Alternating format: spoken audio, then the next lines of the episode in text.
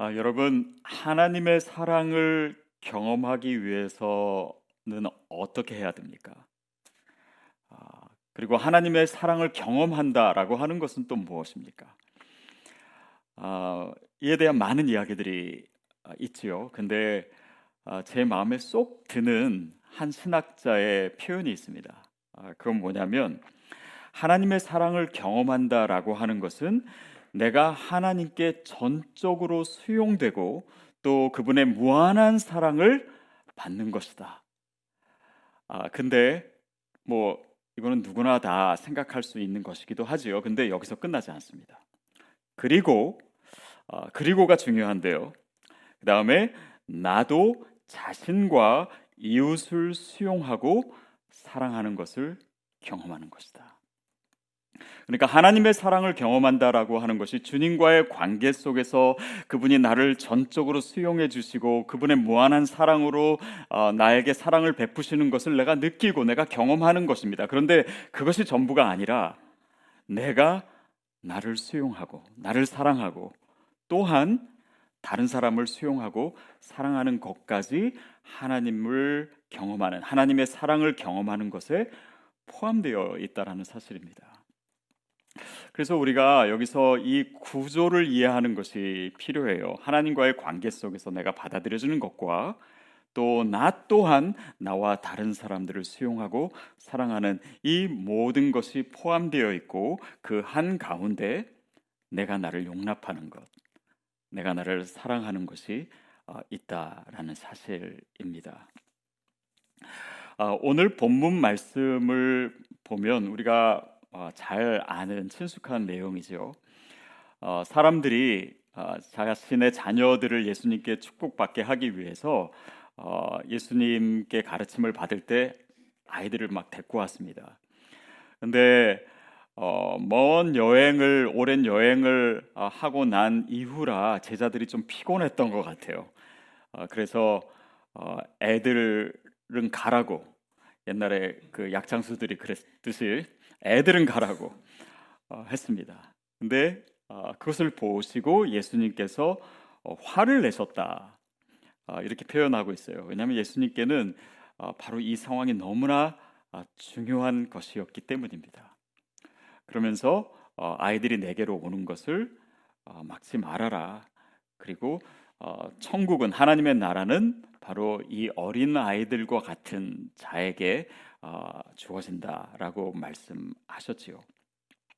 자, 근데 어, 이 예수님의 말씀에서요, 어, 우리가 두 가지를 어, 정리하는 것이 꼭 필요합니다. 어, 뭐냐면 어, 먼저 예수님이 표현하신 하나님의 나라라고 하는 것이 무엇인가, 또 어, 바로 이 어린아이와 같이 어, 라고 하는 이 표현 속에 담겨진 의미가 무엇일까라고 하는 것입니다.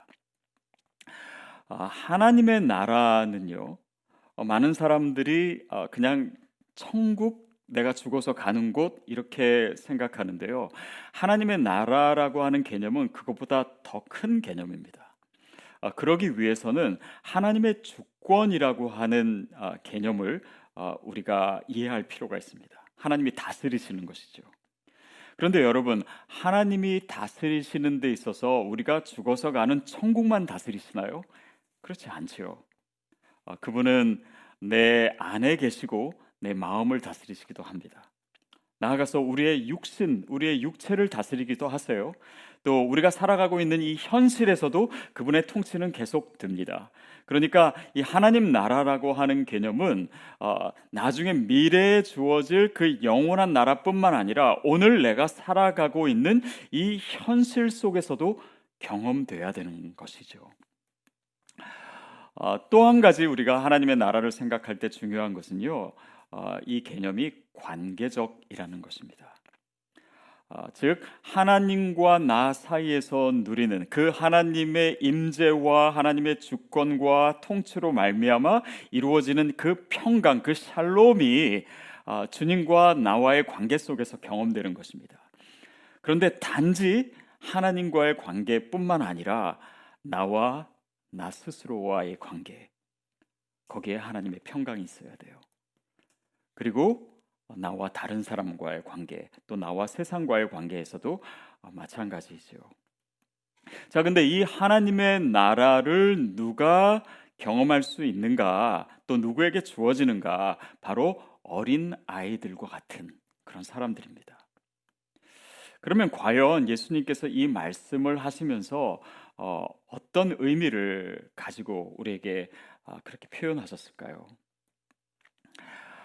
어, 장영희 교수님의 아, 수필집에 제가 예전에 읽었던 내용 중에 기억나는 것이 하나 있는데요. 아, 그분에게 이제 미국에서 사는 친구가 있었대요. 근데 그 친구분이 들려주는 얘기인데 어, 자신의 아이가 있는데 어린 아이였습니다.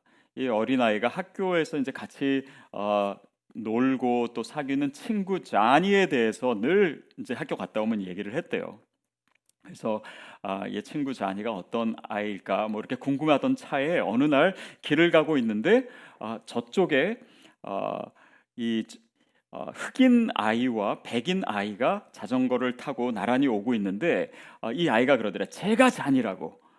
어, 그래서 어, 이 엄마가 물어봤대요.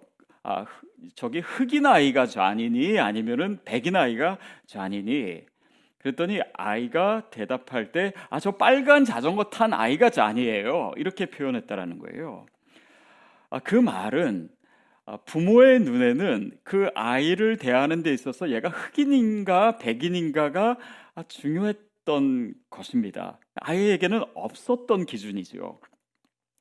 근데 그 얘기를 생각하면서 어, 저 자신도 보니까요. 저도 저희 아이들이 뭐 학교에 있는 아이들 친구들 얘기할 때 걔가 백인이니 아니면 뭐 중국에서 왔니 어느 나라에서 왔니 이거를 제가 자주 물어봤더라고요. 근데 아이들이 어릴 때는요. 사실 그런 것이 전혀 중요하지 않습니다. 제가 예전에 인디애나에 처음 이제 살기 위해서 도착했을 때요.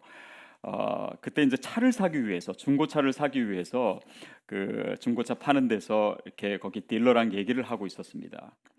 근데 이제 사무실에서 이제 어, 있었는데 어, 저희 아이들이 그때 첫째, 둘째만 있었어요. 그때 뭐 다섯 살, 세 살 아마 그 정도 됐을 겁니다. 근데 그 사무실에 어, 또 다른 손님이 어, 있었는데 그 또래인데 히스패닉이었어요. 근데 그 아이 와 이렇게 서로 마, 만난 지 뭐 한 2, 3분밖에 안 됐는데 뭐 까르르 웃으면서 막 뛰어다니면서 서로 놀더라고요. 그러니까 이 아이에게는 친구가 되는 데 있어서 뭐 피부색도 중요하지 않고 또 만난 지 얼마 됐는가 그 시간도 중요하지 않고 심지어는 언어도 서로 통하지 않는데 서로 그냥 즐겁게 놀더라고요. 어쩌면은 그 아이들의 노는 모습을 보면서 우리가 예수님의 말씀의 의미를 헤아려 볼 수 있지 않을까 싶습니다. 아이는요, 친구를 사귈 때 아, 내가 가지고 있는 다른 사람과 다른 기준에 대해서 그렇게 심각하게 생각하지 않습니다. 또 뭐 피부색도 물론 물론이고 또 뭐 내가 얼마나 뭐 공부를 잘 하고 또 뭐 혹시 아이가 아 나는 쌓아놓은 재산이 없는데 제가 나랑 사귀어 줄까 뭐 이런 생각 하지 않잖아요. 그냥 무조건적으로 수용하는 거예요. 그리고 나 자신도 다른 친구들에게 수용된다라고 하는 거에 대해서 별로 의심하지 않습니다. 제자들은 이 아이들을 지금 막고 있었어요. 말하자면 수용하지 않고 있었습니다. 그러나 예수님께서는 이 아이들을 맞아주고 계세요. 그리고 축복해 주세요. 그리고 이 아이들도 그 예수님이 맞아주시는 것에 그냥 있는 그대로 어, 응답하고 있는 모습입니다. 저는 이것이 바로 하나님 나라가 이루어지는 모습이라고 저는 믿습니다. 하나님이 우리를 그렇게 받아주셨잖아요. 그러면 그 천국을 소유하고 하나님 나라에 참여하는 자의 모습은 무엇입니까? 그것을 그냥 내 존재로 받아들이는 거예요. 그러니까 우리가 자라면서 어른이 되면서 생기게 되는 갖가지 나의 소유나 사회적인 지위나 피부색이나 출신이나 이런 것들이 아닌 하나님 나라에 있어서 내가 누구인지, 하나님께 있어서 내가 어떻게 용납되는지, 하나님이 나를 그렇게 조건 없이 사랑하신다라고 하는 사실을 어린 아이들처럼 받아들이는 것입니다. 저는 우리에게 바로 그 믿음이 있게 되기를 바랍니다. 거침없는 수용이에요. 하나님이 우리에게 보여주시고 가르쳐 주신 사랑이 바로 그런 것입니다. 우리를 있는 모습 그대로 받아주시는 것입니다. 그리고 이 사랑의 원리가 내 삶 속에서 나를 볼 때 또 다른 사람과의 관계 속에서 지배하는 것 그것이 바로 오늘 내 삶 속에서 하나님 나라를 체험하는 아, 중요한 아, 의미이기도 합니다. 15절에 보면은 예수님께서 이렇게 말씀하시죠. 아, 내가 진실로 너희에게 이르노니 누구든지 하나님 나라를 어린 아이와 같이 받들지 않는 자는 결탄코 그곳에 들어가지 못한다. 그러니까 누구든지 라고 표현하시면서 하나님 나라를 받든다라고 얘기하셨는데요. 여기서의 이 헬라어는 테코마이라고 하는 단어입니다. 이것은 취하다 또 어, 받아들이다 이런 뜻이에요. 그러니까 하나님의 나라를 어린 아이와 같이 받아들이는 거예요. 그분의 사랑의 원리를, 그분의 용납과 그 수용의 원리를 내가 그저 나의 것을 섞지 않고 세상의 것들 섞지 않고 나의 시각과 나의 왜곡된 관점을 섞지 않고 그대로 받아들일 수 있다면 그 사람은 오늘 하나님의 나라를 누릴 수 있습니다. 특별히 내 안에서 먼저 그것을 아, 누릴 수 있어요. 아, 저는 설교를 할 때마다 아, 제가 혹시 이 하나님의 말씀을 설명하는 데 있어서 이 말씀이 그대로 전해져야 되는데 혹시 저의 해석이 그 말씀을 가리지는 않을까 혹시라도 왜곡하지 않을까 아, 사실 그것이 늘 두렵습니다. 아 근데 이 구절을 아, 여러분께 설명할 때는 아, 어떤 면에서 반드시 해석이 필요하다라는 생각을 했어요. 왜냐하면 예수님의 표현, 우리 또 특별히 번역된 표현을 그대로 우리가 보면은 누구든지 이 어린아이와 같이 하나님을 받아들이지 않는 자는 결단코 하나님의 나라에 들어갈 수 없다라고 하는 굉장히 부정적인 표현이 반복돼서 우리에게 들리기 때문입니다. 그런데 사실 이 의미는요 전혀 부정적인 요소가 없어요. 오히려 부정이 부정이 반복되면은 긍정이듯이 강한 긍정이듯이 누구든지 이 어린아이와 같이 하나님 나라를 취하지 받아들이지 않는 자는 결단코 들어가지 못한다라고 하는 것은 누구든지라고 하는 이 단어에서 표현된 것 같이 누구든지 환영한다라는 의미입니다. 적극적으로 어떤 조건도 또 어떤 걸림돌도 어떤 장애물도 없이 하나님께서 가슴을 활짝 펴시고 두 팔을 펴시고 우리를 안아주시는 바로 그 모습이 이 표현 안에 들어가 있는 것이죠. 많은 사람들이 지금도 하나님께서 나를 용납하시는 것에 대해서 쉽게 받아들이지 못합니다. 그리고 다른 사람은 수용하시고 용납하시고 용서하셔도 나는 아닐 거야 라고 하는 느낌을 갖는 분도 있습니다. 왜 그렇습니까? 나 스스로 나에 대해서 느끼는 감정 때문에 그래요. 그런데 여러분 한번 생각해 보십시오. 이 자리에 어, 뭐 지금 뭐 영상으로 우리가 예배드리고 있긴 하지만은 아, 뭐 처음 오신 분이 있다라고 생각해. 아니면 현장 예배에 처음 이 자리에 오신 분이 계실 수도 있습니다. 그러면 그분은 모든 게 다 어색할 거예요. 다른 사람들끼리 막 서로 얘기하고 친해 친하게 지내는 것 같은데 아, 나는 여기에 속하지 않은 것 같은 느낌을 받을 겁니다. 그러나 여러분 이 교회 공동체의 의미 속에서 생각해 보세요. 그렇게 처음 오신 분이야말로 가장 귀하고 환영받는 분입니다. 그것은 내 감정이 어떤 것인가와 상관이 없는 거예요. 오히려 그 반대입니다.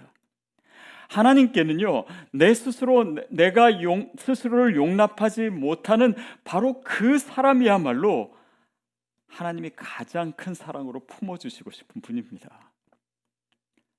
그러니까 주님의 마음, 주님의 시선을 갖는 것이 너무나 우리의 신앙에서 중요합니다. 어, 제가 아는 목사님 중에요. 어, 저랑 이제 신대원을 같이 다녔고 또 신대원 신학교 다닐 때 이제 결혼을 하셨어요. 근데 아, 그분이 어떻게 이제 결혼하는 과정들을 그 처음에 뭐 이렇게 여자친구가 없을 때부터 어, 저희가 이제 다 알지요. 근데 어땠냐면 이분이 처음에 아, 선을 봤어요. 선을 봤는데 그 선 보러 나온 여자분이 마음에 드시는 거예요. 이 목사, 그는 전도사님이었죠. 근데 아, 이분은 마음에 드시는데 그 자매님이 이분을 이 전도사님을 마음에 안 드셔가지고 어, 이제 관계가 이루어지지 않았고 두 번째 선을 봤는데 또 마음에 들더래요. 근데 또 그 자매가 별로 이분을 좋아하지 않아서 깨지고 세 번째 선을 봤는데 그 자매님이 싫다는 얘기를 안 하더래요. 그래서 결혼했다고 했습니다. 그러니까 이 전사님은 어, 사실 정말 뭐, 뭐 누구를 만나도 환영할 만한 그런 뭐 분이었는지는 잘 모르겠지만 하여튼 아, 그, 렇게그 자매님을 만났던 것이죠. 제가 아, 요 생각을 하면서 보니까요. 제 아내는 한 번 선봐서 저를 만나가지고 결혼했더라고요. 100% 수용인 거예요. 반면에 저는 어, 산전수전 다 겪고 어, 또 여러 사람 소개받고 그러다가 이제 제 아내를 만났습니다. 어쨌든 누군가를 만나는 데 있어서요 수용력이 좋은 사람들이 있습니다. 누구나 다 환영하는 사람이 있어요. 저는 하나님 나라를 살아가고 경험하는 우리의 모습이 바로 그런 모습이었으면 좋겠습니다. 그게 바로 어린아이와 같은 모습이에요. 그것이야말로 천국을 경험하며 사는 모습이에요. 그리고 거기에 내 자신이 포함되어 있는 것을 내가 체험하는 것이 중요합니다. 사도행전 10장에 보면 베드로의 꿈에 하나님께서 나타나셔서 하늘에서 광주리 하나가 내려왔죠. 그 광주리에 무엇이 담겨 있었습니까? 이스라엘 백성들이 부정하다고 생각하는 그런 동물들, 아, 그런 것들이 있었는데 그것을 먹으라고 하나님께서 명령하셨습니다. 아, 베드로가 제가 어떻게 이것을 이 부정한 것을 먹을 수 있겠습니까? 근데 그 사건의 그 꿈의 의미는 무엇이었죠? 베드로가 유대인들이 부정하다고 생각했던 그 이방인들, 그 이방인들이 나의 자녀다. 그들도 구원을 받아야 된다. 그리고 하나님 나라가 그 구원이 그들에게도 확장돼야 된다라고 하는 것을 어, 주님께서 말씀하신 것이었습니다. 여러분 베드로에게 있어서 그 부정한 것이 이방인, 이방인이었던 것처럼 혹시 우리의 삶의 이방인은 누구인가를 한번 생각해 보십시오. 내가 받아들이지 못하는 사람들, 내가 수용하지 못하는 사람들, 내가 정말 하나님의 마음과 시선으로 바라보지 못하고 있는 그 사람들이 있을 수 있는데 혹시 그 중에 내가 있는 것이 아닌가를 잘 살펴보십시오. 만약에 그렇다면 나 자신을 꼭 찾아내십시오. 그리고 나 자신에게 용서를 구하십시오. 내가 그동안 정죄했던 것에 대해서 내가 그동안 온전하지 못하고 또 그냥 거룩하지 못하고 불량하다라고 생각했던 그 대상이 바로 나였다면 하나님의 시선으로 내 자신을 품지 못한 것에 대해서 내 자신에게 고백하십시오. 바로 거기에 내가 포함되어 있다라고 하는 사실은 오늘 나로 하여금 하나님 나라를 누리지 못하게 하는 너무나 중요한 장애물이 되어 있었기 때문입니다. 제임스 맥키라고 하는 사람이 이런 이야기를 합니다. 다른 사람들이 아껴주고 귀하게 여긴다고 느껴질 때에만 하나님이 나를 사랑하시고 귀히 여기신다는 느낌이 가능하다. 저는 이 말에 굉장히 일리가 있다라고 생각이 듭니다. 많은 사람들이 하나님이 나를 사랑하신다고 하나님이 나를 소중히 여기신다라고 하는 것이 아직까지 너무 공허하고 이것이 피부로 와닿지 않아요. 근데 그 중요한 이유는 뭐냐면 하나님이 그를 사랑하시지 않아서가 아니라 그에게 그 주변에 있었던 또 그 과거에 있었던 사람들이 그를 귀하게 여겨주지 못하고 사랑해주지 못했기 때문입니다. 그러니까 우리의 지금 내 스스로에 대한 감정과 느낌은 하나님이 나를 사랑하시지 않는다라고 느낄 수 있지만 사실은 그것이 아니라 내 과거에 있었던 상처, 내가 사랑받지 못했던 것, 내 주변에 있었던 사람들의 그 관계에서 생겨진 그 왜곡과 그 잘못된 모습들이 오늘 나로 하여금 하나님의 사랑을 느끼지 못하게 하는 거예요. 물론 나중에라도 정말 아 그런 사람들을 만나서 아 정말 하나님의 사랑을 이들을 통해서 내가 느끼고 깨닫고 알게 되면 다행인데 또 그것을 충분히 누리지 못하는 또 못하고 있는 사람들도 있을 수 있습니다. 그렇다면 우리는 계속 그런 사람을 찾아다녀야 될까요? 물론 상처받고 또 정말 우리 삶에서 아, 온전하게 그 사랑을 누리고 사는 사람이 몇이나 되겠습니까? 그러나 그 상처받고 그 부족한 사랑 가운데 있는 자들을 위해서 물론 예수님께서 오셨죠. 그리고 그 사랑을 우리에게 알려주셨죠. 그런데 여러분, 아직도 그 하나님의 사랑이 그 2000년 전에 오신 어, 예수님의 사랑이 오늘 내 삶에 체험되지 못했다라고 생각하신다면 다른 사람을 찾기 전에요. 먼저 나 자신을 보는 것이 필요합니다. 어쩌면 내 안에서 하나님의 사랑의 증거를 발견할 수 있을 수도 있어요. 아이들을 키우다 보면 아이들이 너무 사랑스러워서 그냥 어느 순간 이 아이를 물끄러미 바라보고 있을 때가 있습니다. 아, 이 아이를 위해서는 정말 내 생명도 줄 수 있겠다. 내 모든 것을 다 희생할 수 있겠다.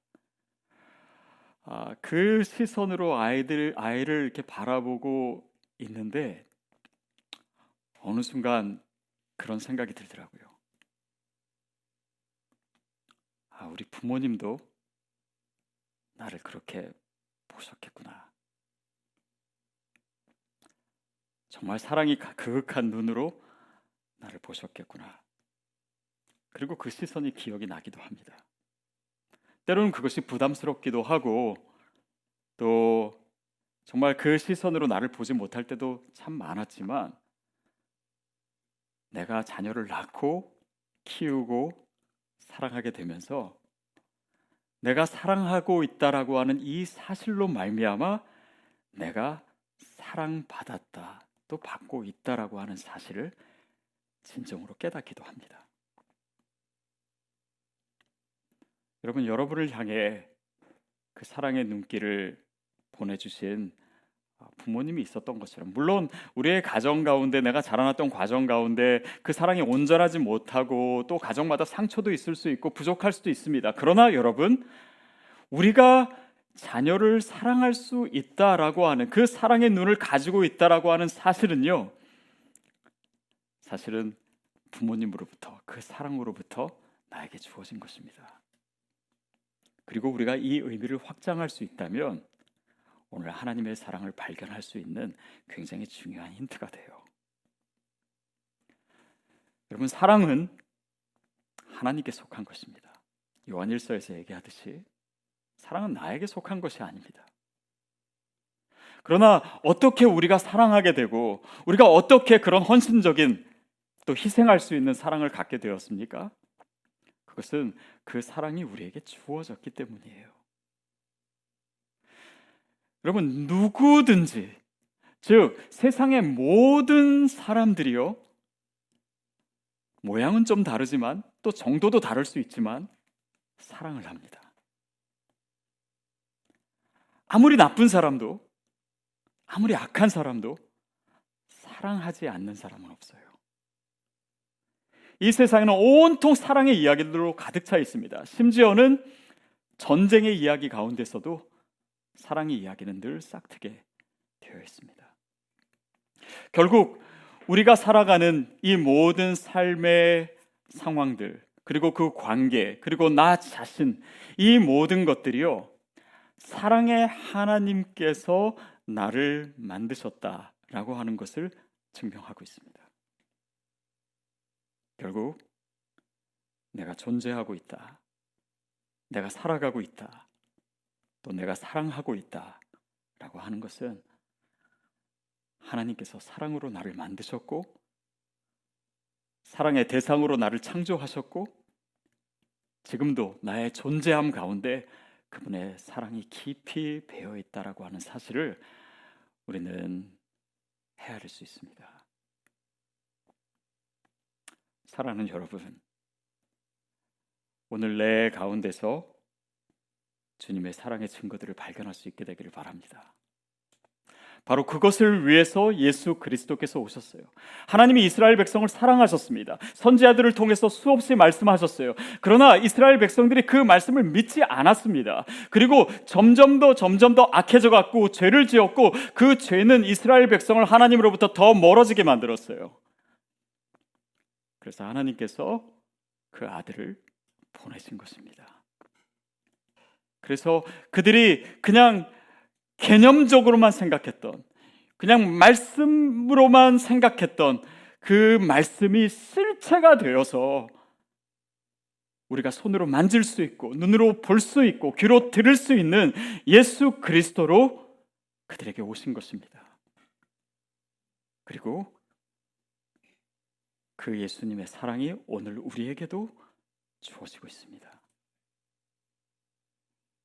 저는 우리 삶에 나를 향한 하나님의 사랑이 우리의 모든 관계를 통해서 또 내 안에서 내 삶의 모든 상황 속에서 경험되고 체험되기를 바랍니다.